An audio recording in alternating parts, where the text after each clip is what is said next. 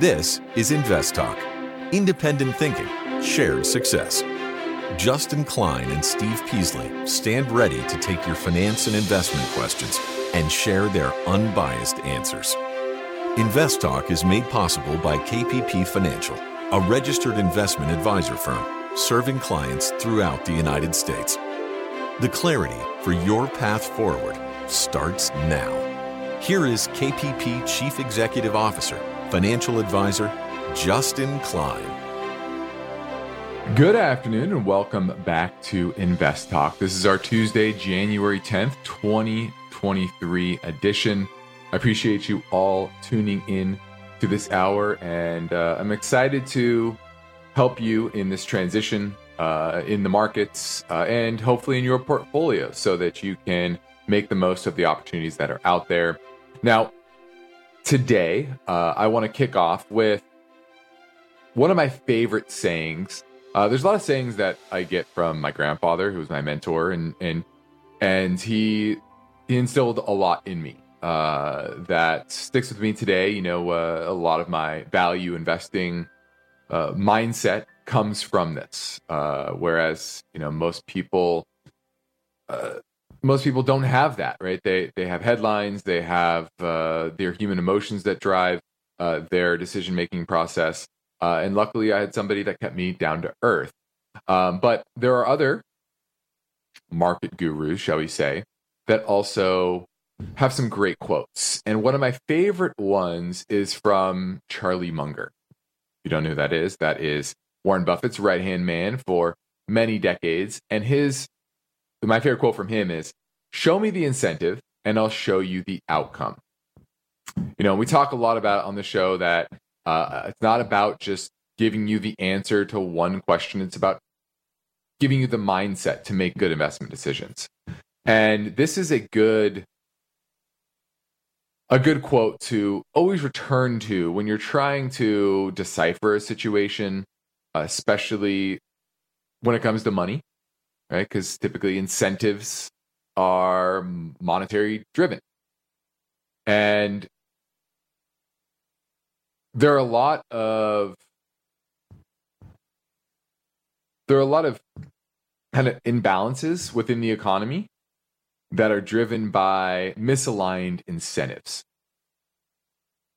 And you know, you see this in the commission market. That's why uh, a lot of uh, commission products like loaded mutual funds uh, and the like are kind of leaving the market, and the uh, regula- regulators are trying to get rid of them by using the best interest uh, designation for those that supply uh, investment advice. You know, and that's what we are under as uh, registered investment advisors. But all across the investment world, the business world, there are various incentives, some artificial, driven by government regulation, uh, others created because it's just simply capitalism, right? Trying to make money and build good products that are in demand. And so there are so many outcomes that some people are confused about, wonder how that outcome came about, especially the ones that maybe were misleading or poor. And it typically comes down to the incentive structure of that the people within the decision making process are operating under. There are many examples, uh, but one good example of unintended consequences driven by the incentive structures created was started in the 90s. And this was where well intentioned. You saw CEOs getting huge pay raises, making a ton of money, and that the optics of that were not good. Well, under the Clinton administration, they actually capped how much you can pay a CEO. Well, what did that do? All it did is got those companies to, instead of paying out cash bonuses, they relied a lot on stock based compensation so it aligned with the shareholders. Uh, but what happened was, in a lot of cases, companies shifted or CEOs shifted their management style not to the long term benefit of shareholders, which before then that was mainly their driving force, but it was about how can I manipulate the stock higher? Whether that is lying on a earnings report, whether that is buying back stock to make it look like your earnings per share are growing when your underlying, you know, business is not. And that is one example of an incentive structure that was created and the unintended consequences of it. And so, as you're making investment decisions, as you're analyzing the different opportunity sets that are out there, the different companies, analyzing their management style, suddenly you can start to think about the incentives that they're all operating under. And ultimately, that will go a long way to understanding whether probably a good investment or not. Because the vast majority of people, they react to incentives. So I wanted to start off with that today because it's very important to for me to teach you the mindset. And I say that all the time, but this is one aspect where you can really internalize, hopefully, and apply on a consistent basis. Now, I'm Justin Klein, and on today's radio show and, pro- and podcast, I'm going to do my best to answer your investment questions, help you develop strategies, and make better decisions with your money. So, my phone line is always open 24 hours a day, seven days a week at 888 99 chart. Got a lot of material to discuss with you today. One is on uh, how the health insurance market continues to get more expensive and why. Also, want to dig into a few other stories. The liquidity within the treasury market that's going to be increasingly important to discuss and, and follow throughout this uh, this decade. We're going to look at that. Also, retail investors are continuing to pile into Tesla, and we're going to look at some data there from sentiment perspective. And then lastly, we're running earn, earnings season. We're going to go over the U.S. banks as well. Now, today in the market, actually, let, let's get to our first caller. We're going to go to Chris, and he's in Florida. He's looking at CVS.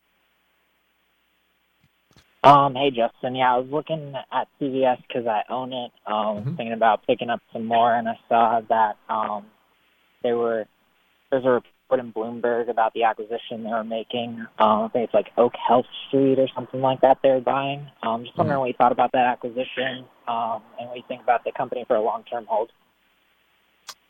Uh, yeah, so we own CVS, and they did make a deal today for Oakmark Health, uh, and that, that certainly adds some risk. Anytime a company makes an acquisition, there's risk there. There's risk that that acquisition uh, doesn't go as well as planned. There's risk that it could potentially uh, disrupt the, I guess the, how would you call it the the feeling within the company, right? The the the employees are they going to embrace the new uh the new endeavor? Um and then also did they overpay? So that's a big question. And that's still TBD. Now, the good thing with with uh, CVS is they have a strong balance sheet. They've been getting more and more into the healthcare space, and they have that consistency of the pharmacy side uh, to fund these types of growth acquisitions. So, uh, overall, I think it's a relative positive. We own it for uh, for clients, and it's now at support right around ninety bucks a share. So, I do think this is an opportunity to maybe pick up a few more shares down here. Thanks for the call. Now we're heading into a break. I welcome your finance and investment questions now. So give Invest Talk a call at 888 99 chart.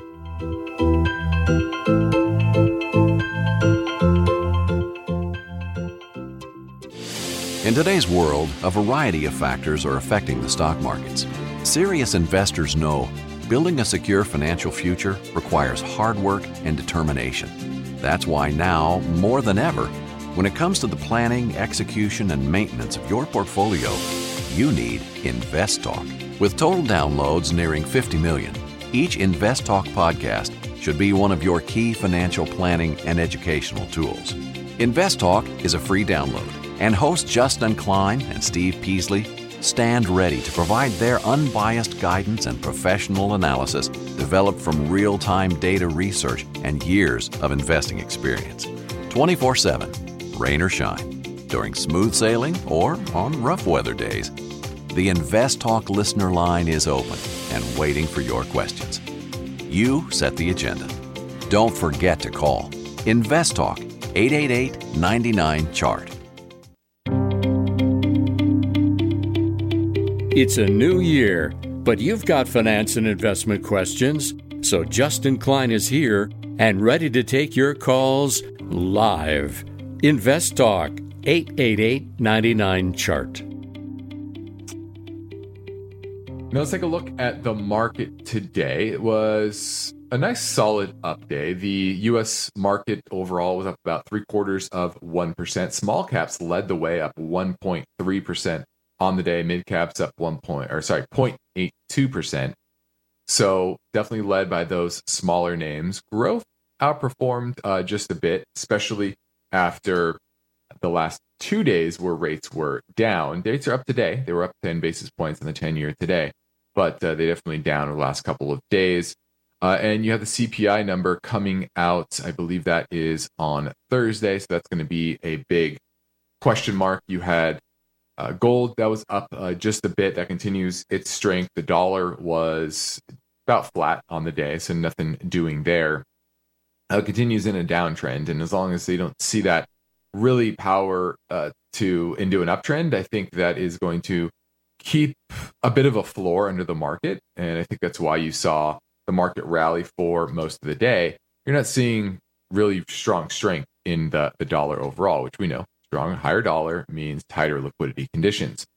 The S&P after hours is up a bit, uh, but really rallied really throughout the day, even though it was uh, opened early in the morning, uh, down a bit. Um, so it was a, a, nice, consistent up day. Uh, new money flowing into the market in the new year. So far, the January effect has been fine. Market's been up, and that tends to bode well for the market. Uh, you know, this is a time where the economy still remains relatively strong. It's not amazing. Shouldn't expect it to be, especially on the manufacturing side. There's some deceleration there. Uh, but overall, consumer spending is relatively robust, and you the cyclical names are starting to outperform, and that is something you have to take note of. You know, there's the headlines that you can watch, but the most important headline is the underlying trends within the markets, especially from a sector perspective. What sectors are underperforming or outperforming? And what you're seeing now is the cyclical names are starting to outperform the non cyclical names, right? Consumer staples, healthcare, uh, utilities. Those are starting to underperform this year. And so the, you have to ask your question, ask the question, why? Why is that?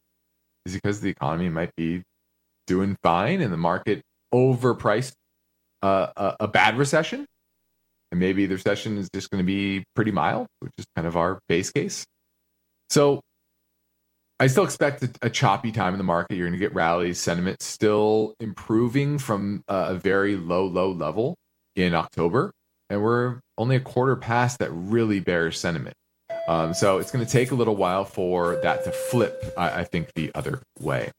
So that's the market right now, and we'll see what we get with the CPI number coming in on Thursday.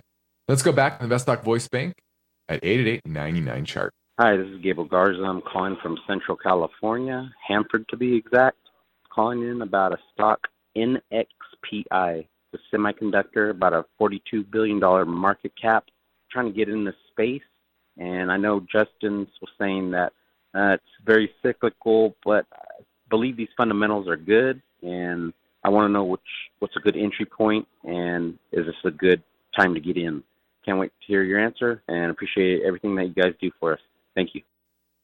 All right, this is NXP Semiconductors. It's a leading supplier of high performance mixed signal products, and it's well diversified, large company let's see what the market cap is about 43 billion dollars uh, market cap very minimal debt which i like uh, it's based out of the netherlands which i also like so uh, geographically uh, diversified headquarters is not focused in taiwan for example.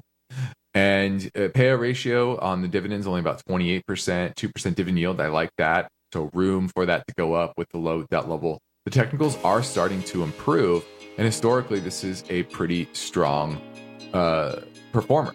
Now, it is cyclical, meaning earnings for uh, 2022 about $14 per share. So let's go down to 13 this year, and analysts are downgrading those expectations so far. So, you know, uh, this is definitely one of the better ones in the space. The problem is you remain in a in, in a glut within the industry, and that's going to put pressure on margins. Now we're moving into a break, so give me a call now at 888 99 chart.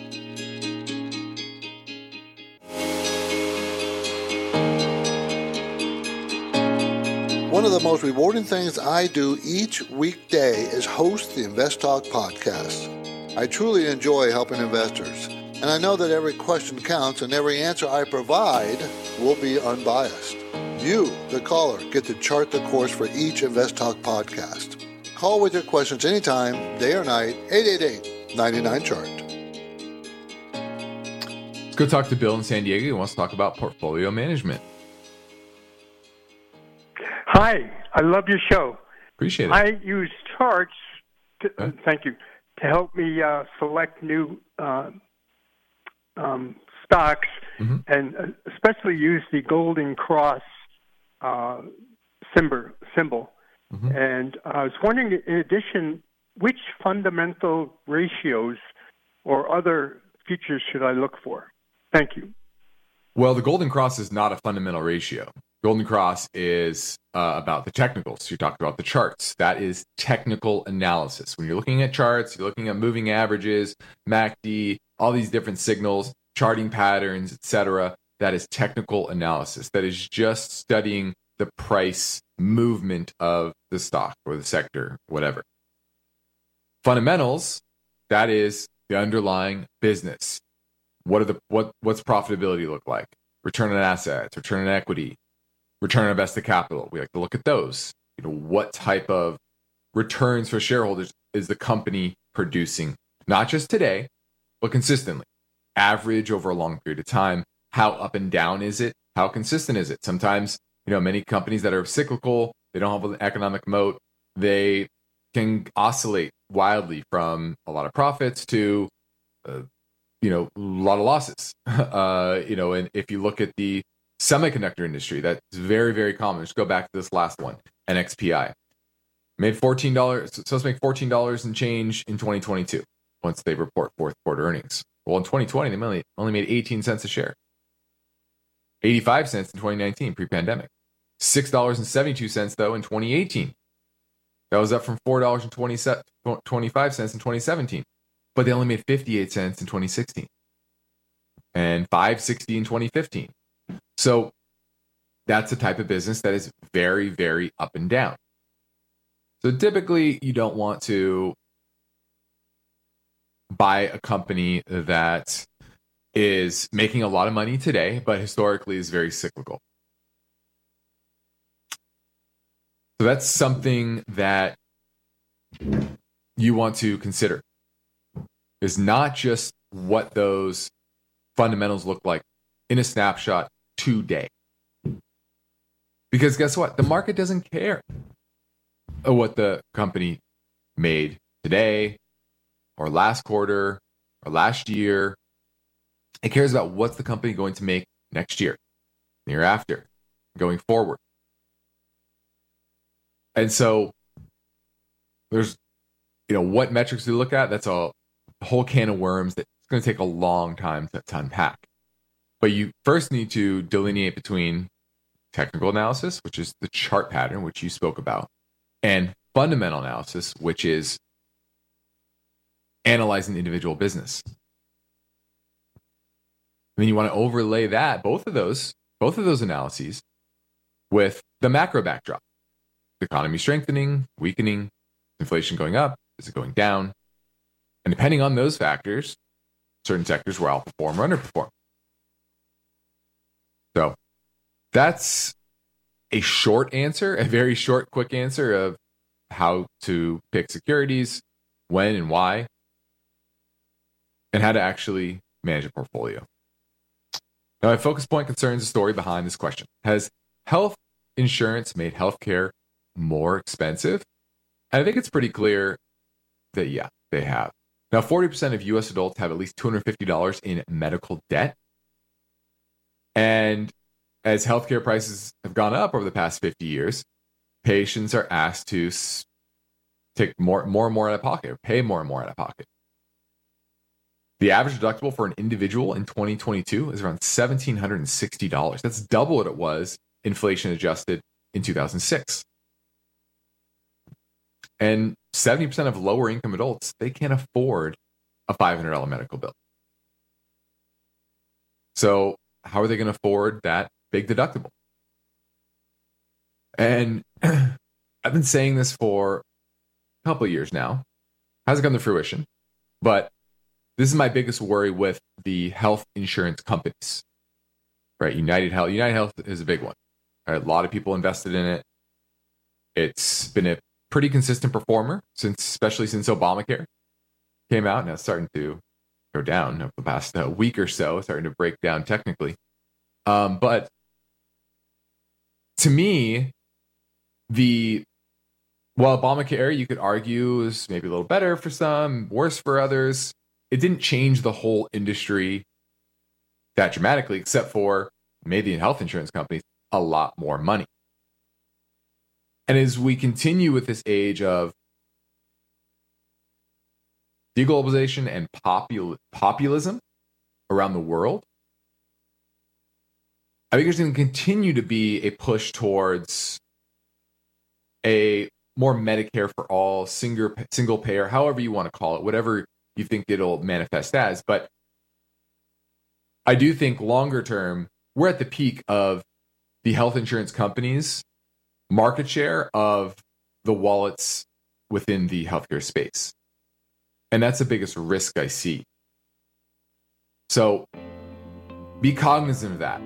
How much exposure do the health healthcare companies within your portfolio have to the health health insurance industry, which they to make more money, they need the price of healthcare to continue, to go up, and that's why it has because they're incentivized. Remember at the top of the show, I talked about incentives that's the incentive within the healthcare industry and why prices continue to go up.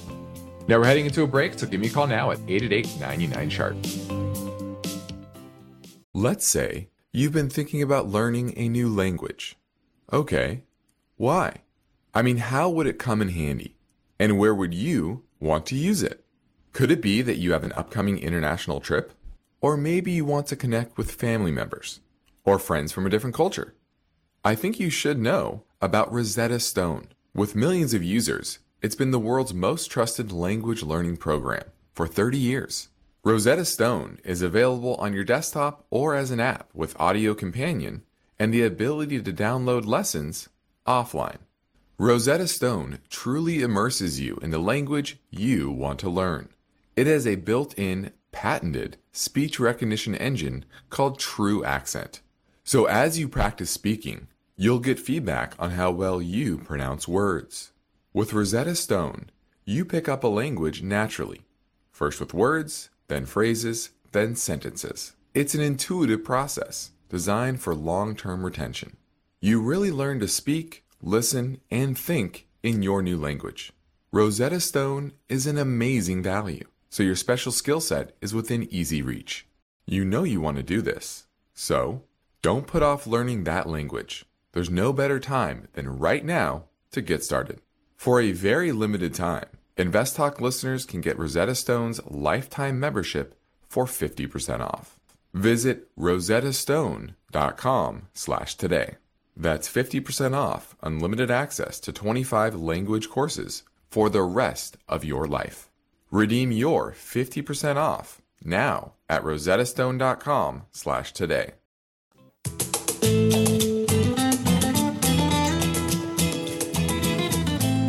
Each day, InvestTalk listeners submit their finance and investment questions via phone or email Would you like your question to be put near the top of the list? Just take a minute or two to leave a review and rating for Invest Talk at iTunes, and be sure to include a brief question with your iTunes review comments.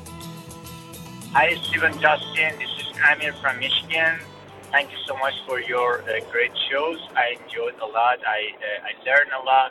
I have a question about this uh, stock, uh, Southern Copper. I have this stock for a few months. It again, it gained a lot. I know about like a three, 43 percent about uh, in the last three months. I'm thinking maybe to sell or trim this stock. I wanted to know your idea about it. I appreciate that if you let me know about your ideas in the show. And thank you so much. Um, bye. All right, this is Southern Copper SCCO, and this is uh, the our favorite copper name. Uh, it is operates in Peru and in Mexico. It is not the largest, not Freeport McMoran, but it historically has been the best run copper producer in the world. Now there are a bit higher geopolitical risk than than Freeport McMoran, but we don't see a whole lot of that uh, coming to a head anytime soon. $55 billion market cap yields about 5%, and it has rallied pretty dramatically since its October lows around 42 bucks. Now it's at 71 and change, almost $72 at the close today. I don't see any reason uh, to trim it. You know, it is getting into a bit of resistance here around in the low 70s. So, you know, near term, could I see a, a pullback? Absolutely. But we like copper. Uh, the demand for copper is going to continue to rise as we electrify our uh, our, our, automobile fleet, and you know we we were big buyers of it uh, on the dip uh, last year, and so uh, I would not be trimming Southern Copper unless it's uh, over too overweight your portfolio. Maybe this is an opportunity to, to trim a little bit, um, but not something that I would uh, be quick to sell right now. We still have more upside, a higher target for Southern Copper than it is now. Thanks for the call. Now, when people take the time to leave an Invest Talk podcast review on iTunes, we like to thank them for the courtesy by getting to their questions quickly. Beirut Don says, I'm continuing to listen to your thesis ongoing with regards to industrials for the short and midterm next five years. As a base, I'm adding to my Vanguard VIS ETF, also searching for new positions to add, and came across SNA, which is Snap on Tools. Do you think SNA is a good holding, and what price would you jump in? SNA has started an uptrend. It is a very consistent business. Just look at its earnings. It's just consistently powered higher. Had a little bit of a dip during the pandemic from 2019 to 2020, and then back up to, to growth in 2021, again in 2022. Earnings are only expected to grow 1% this year versus last year, but those estimates are, are going up. So I could easily see that continue to, to be on the rise. So uh, Snap on Tools, SNA, definitely, definitely a solid one. Very good one to to to uh, be buying for the medium term. They have very little debt on their balance sheet. Enterprise value to EBIT is right around 10. Now, the biggest knock on you could say is it's it's a little bit higher than its longer term average when it comes to what it typically trades at. So I would say it's roughly fairly valued now. But I rather buy a great company, which Snap-on is, at a fair value than a so-so company at a relatively cheap price. So even though it's modestly overvalued, I still think it's a good name. Uh, and the technicals are let me take a look here. Technicals, they're good. Now it's a bit overbought. It has rallied so far this year. Uh, it hit a low in December around two 20. Now it's already up to 244. But on dips, I think this is a name that you want to own. Snap on Tools, SNA. Great question. All right, let's pivot over to the treasury market. And this is important for a lot of people to understand because it it's very easy for people to hijack the narrative that we have a lot of debt, which we do, and that that's a an area that is going to take down the country, the world, the financial system, etc. Um, but you don't understand the plumbing. Most people don't understand the plumbing within the system. And one of the most important terms you'll probably hear over the next decade is what is called the supplementary leverage ratio, the SLR. And what this is is basically okay. Now banks they have leverage, right? They it's a fractional reserve system. They have some sort of base assets and they can lend upon that. And after the financial crisis, the regulators tightened down on that. That was one of the problems with Lehman. They only had about 3% of their their assets um, in, in, in, compared to their leverage, right? They were about 30 to 1 leverage. And so a 3% drop in asset prices basically made them insolvent. And so the Fed has, or the, the regulators have forced banks to keep a much higher percentage of their assets as reserves. Now they helped with that by going out and doing QE and uh, and that kind of injected reserves into the banking system, reliquified the banking system, and that's why you're unlikely to have like an 08 right now is because there's just a lot of reserves within the system. However, as our debt continues to go up and up and up, and foreign buyers are not there to buy up our debt, the main source of capital to buy US treasuries has been not just the Fed, but big banks. And during the COVID crisis, the regulators relaxed the rules around how much treasuries these banks could buy and how much it counted towards their leverage ratios. Because remember, basically them go buy going to buy bonds is in effect lending. And that counts towards their leverage. Now, what they did temporarily is they suspended treasuries counting towards that leverage ratio. So suddenly, they could buy basically a limited amount of treasuries and it wouldn't affect their their balance sheet or the ratios that they have to stick to. Now they reverse that uh, and they now are counted towards that, that that leverage ratio. But it's something that if liquidity in the market, in the treasury market, kind of dries up, this happened actually before the before COVID, 2019. If you remember the the repo crisis in I believe it was September, October of 2019, they they did some things to re-liquefy the market and make sure that the, the treasury market was functioning because it was very, very important. It is very, very important for the treasury market to function and rates not to skyrocket because, as we know, that feeds through to the whole economy. And so that is really the next step. And this has happened before where you're if they if they suspend if, if the they suspend the supplementary lever, leverage ratio, meaning they allow banks to go buy treasuries without hitting their balance sheet effectively. That's a source of financing for the government. And guess what? The government, longer term, needs that source of financing. And lobbyists are making the argument that this is what they should do. Now, there will be some balancing to where, remember, if you have risky assets and non risky assets like treasuries and you blend them together, you have a more moderate risk profile.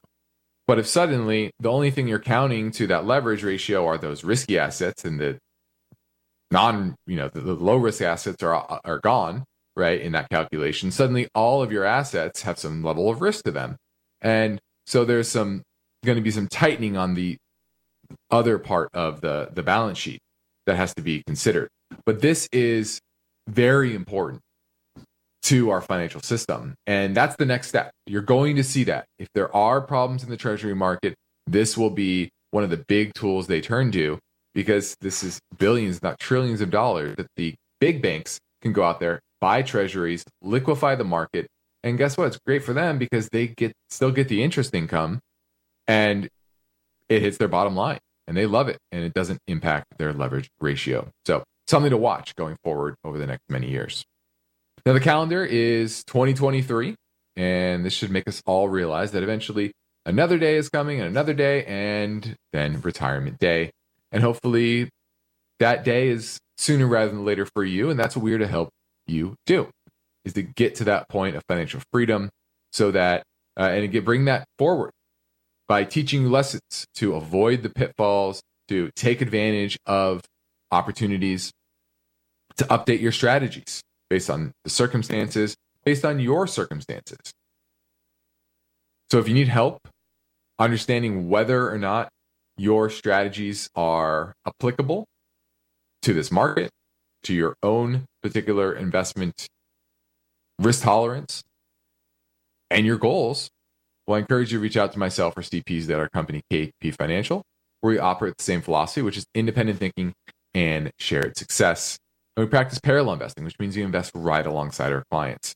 So you can schedule a free portfolio, portfolio review assessment via telephone or GoToMeeting. Just send us a message through investtalk.com or give our office a call at 800 557 5461. The sooner you reach out, the sooner we can help get your portfolio optimized. Now, this is Invest Talk. Next up, we will play another listener question. So hang on. In today's world, a variety of factors are affecting the stock markets. Serious investors know building a secure financial future requires hard work and determination. That's why now, more than ever, when it comes to the planning, execution, and maintenance of your portfolio, you need Invest Talk. Invest Talk is a free download. Your participation makes it unique. Don't forget to call Invest Talk 888 99 Chart. Hello, Justin or Steve. This is Franz from NYC. I'm calling today about MSC Industrial, ticker symbol MSM. I found this mid cap company using a stock screener, and based off its financial statements, I'm thinking of adding it to my portfolio. It appears to be a very profitable company based on its high ROE, ROA, and ROIC. Its 4% dividend is safe with a payout ratio of just under 50%, but I don't know much about technical analysis. So, based on its Fidelity's uh, Recognia, the technicals appear weak from short to long term, and so hopefully the price drops. Based on the technicals, where do you believe the long term support is, and where would you enter at a full position? Thank you as always, and I'll be listening on the podcast.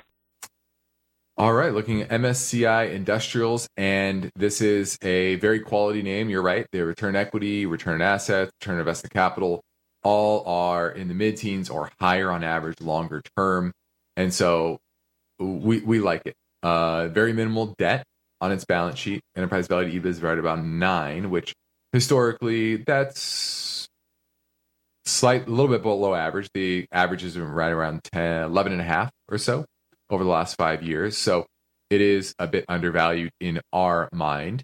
And you're right. The payout ratio is 60%. So there's some uh, upside there. The, now, the cash dividend pay ratio is a little tight, around 100%. So I don't see a dividend increase in the offing. Uh, let's see, when's the last time they upped their dividend? Yeah, it's been pretty flat uh, as of late, really since uh, the start of the pandemic, right around uh, 75 cents. Oh, they just upped it to 79. So not, not bad. A little bit of a bump there. Uh, but technically, it's it's neutral. It's not bad. It's not amazing. Uh, it, has been kind of consolidating here after a pullback of a high in 20. What was the high? 2021 in uh, May of, of that of, of 2021. So it's technicals are it, on the daily chart. The shorter term charts are kind of neutral. Longer term, this is more of a, pullback pattern uh, for a move higher, and cyclicals are starting to outperform again. And this definitely would be a cyclical company because what they do is they distribute maintenance, repair, and operations supplies the 11 distribution centers and 28 branch offices in the United States. So they uh, distribute a lot of industrial products that are used for repairs and maintenance, etc. And that's a business that is consistent and uh, you know they know what their they know what their their customers need. And 94% of the sales are generated here in the United States. A little bit in Mexico, a little bit in the UK, a little bit in Canada, but mainly here in the US. And I think that's uh, that's good. So uh, we're going to give MSCI a thumbs up and pretty good support after this recent drop.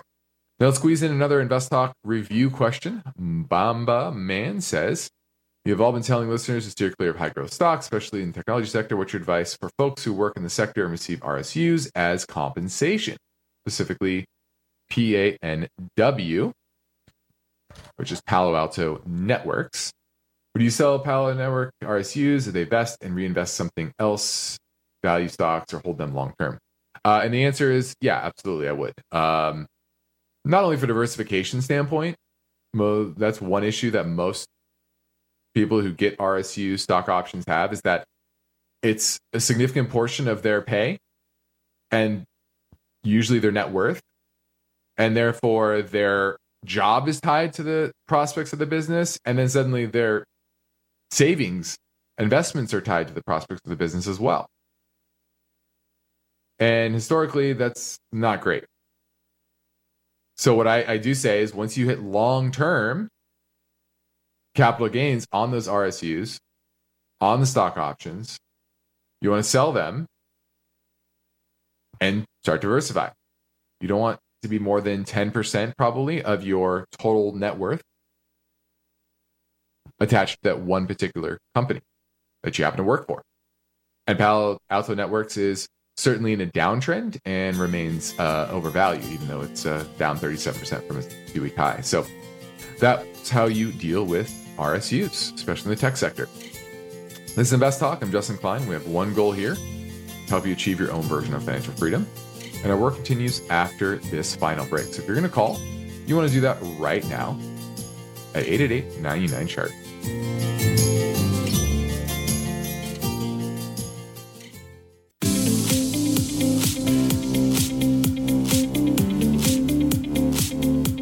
The stock market is volatile. It's constantly changing. So, how are you positioned? Is your portfolio properly balanced, or are you taking unnecessary risks? You can get guidance anytime for free if you go to investtalk.com and take the brief Riskalyze quiz. Hello, Stephen Justin. I would like your opinion on ticker symbol NI in the utility space. I'm hoping to add this high dividend player to my portfolio in a Roth. And one of the reasons I wanted to add it was because I don't have any utilities currently. And I'm just wondering do I need every sector to be represented in a long term portfolio? Thank you so much for your guidance. Well, the answer is probably yes. You probably want to have some exposure to all the sectors because, especially for diversification purposes, if you want to kind of balance out the risk in your portfolio, every sector has great performers, great companies within them. So I like that you don't have any or looking to add one. Now, uh, this is NiSource, N I S O U R C E, Inc. NI is the symbol. And this is a regulated utility, mainly uh, a natural gas utility. Now, they do have some electricity uh, distribution in Indiana, about 40% of their business is there. 60% is in six natural gas distribution utilities spread amongst, let's see, how many states? 3.5 million customers in Indiana, Kentucky, Maryland, Ohio, Pennsylvania, and Virginia. About 500,000 customers in, uh, let's see. Oh, yeah. So it's, it's, it's, it's pretty big. About $11 billion market cap. Its return on equity is at about 13%, which is pretty good, especially for a utility. Most utilities, their profits are regulated and they're regulated pretty low. Now they're diversifying into a lot of green uh, energy sources, and regulators are reimbursing them for that, and they're still uh, able to to make consistent profits. So this is a good one. This is a solid one. Uh, I I would give this one a, a thumbs up. Three point four percent dividend yield. So I like that. That you said this is a high dividend payer for most people, 3.4% doesn't sound like a high dividend payer, but definitely higher than the S&P average. So it's certainly above average and it's consistent. Now it's not cheap. I will say that. Not not cheap, but it is a solid player, probably fairly valued. And um, I would say yes. If you don't have any utilities, this is a solid one to pick up. Thanks for the call. Now, lastly, let's check in on some sentiment gauges for the most polarizing stock in the market today, and that is Tesla. And it's down drastically over the past year for various reasons. A lot of Elon um, gyrations in sentiment towards him personally. And obviously, the Twitter saga has caused him to sell off a lot of shares. And that's a lot more shares for other people's people to pick up. And retail investors have done that. Not enough to keep the stock up, but they're doing it. Retail investors have steadily bought the dip in Tesla, and they've bought more than they bought more Tesla over the last six months than the prior 60 months total. On Friday, retail investors reported $217 million in net purchases of Tesla. That's the highest daily inflow since August of last year. And today, Tesla was the most popular purchase among Fidelity customers. At least that was as of Monday. Excuse me. So, despite the the problems with the underlying economy, underlying demand,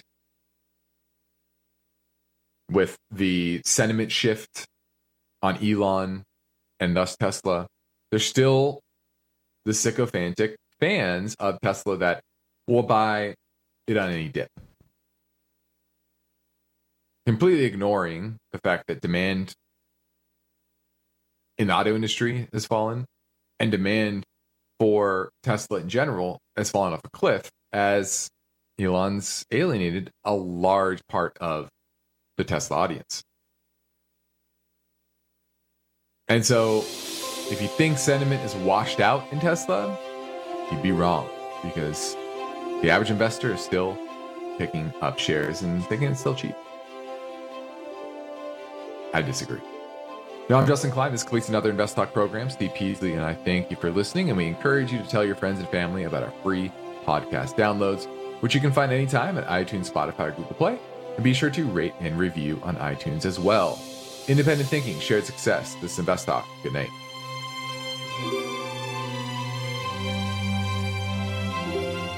Invest Talk is a trademark of KPP Financial. Because of the nature of the interactive dialogue inherent in the format of this program, it's important for the listener to understand that not all comments made will apply to them. Specifically, nothing said shall be taken to be investment advice, or shall statements on this program be considered an offer to buy or sell security. Because such advice is rendered solely on an individual basis and at times will require that the investor review a prospectus before investing. Invest Talk is a copyrighted program of Klein, Pavlis, and Peasley Financial, a registered investment advisor firm which retains all rights. For more information regarding KPP's investment advisors, call 1 800 557 5461. Steve Peasley is president, and Justin Klein is chief executive officer of Klein, Pavlis, and Peasley Financial. Thank you for listening, and your comments and questions are welcome on our 24 hour listener line at 888 99 Chart.